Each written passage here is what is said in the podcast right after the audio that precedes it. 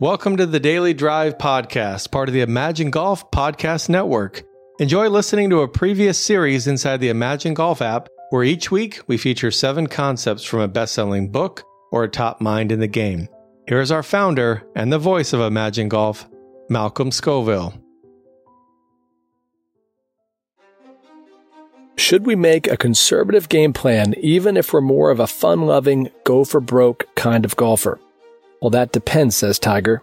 Do you want to have fun or do you want to win? Everybody, this is Malcolm, and welcome back to the Daily Drive where we're lowering our scores and raising our golf IQ by setting aside a few minutes together every day to learn about the mental game. Whether you're having a cup of coffee or you're getting ready for bed, we're glad you're back. It's spring, azaleas are blooming, and we're marching to Augusta. This is day four in our seven day series on the 1997 Masters, My Story by Tiger Woods. I was the kind of golfer, Tiger says, who liked to be more aggressive than conservative in my shots. It wasn't easy for me to curb my go for it nature. In 1995, that attitude helped Tiger win the U.S. Amateur, which included an invitation to play in the U.S. Open. It was a beautiful summer day at Shinnecock Hills, in New York with a cool breeze coming off the Atlantic Ocean. Tiger was paired with three time major champion Nick Price. Tiger played aggressively, and he couldn't understand why Nick was so conservative until they compared scores.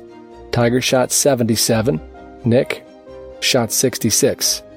Tiger said, But you almost never went for the pin. Nick agreed. He chose his shots carefully. Then he asked, How many pins did you go for? Tiger, of course, had gone for them all. He gave me a hell of a lesson right there, Tiger says.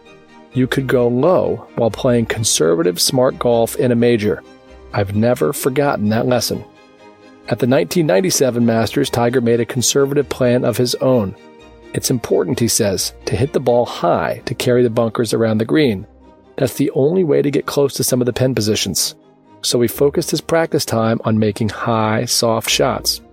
He noticed that all Masters champions kept the ball below the hole.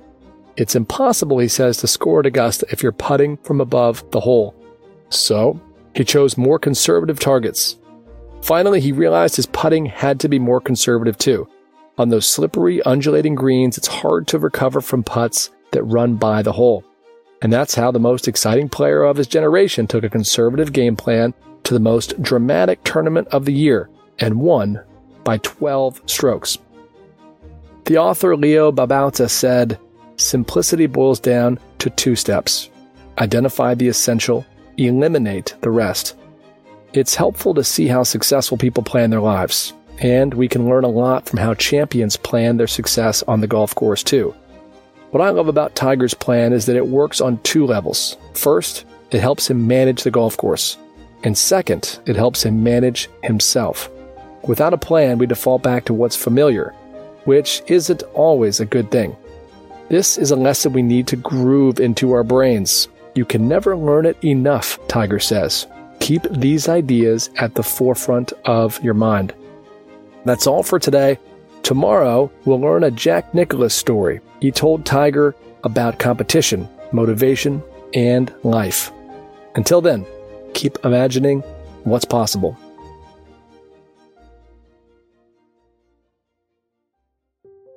Thanks for listening to the Daily Drive podcast. If you enjoyed it, please subscribe and be sure to rate and review this episode. If you want more content like this right now, download the Imagine Golf app from the App Store or Google Play and start your free seven day trial. You can listen to hundreds of snackable mental game lessons.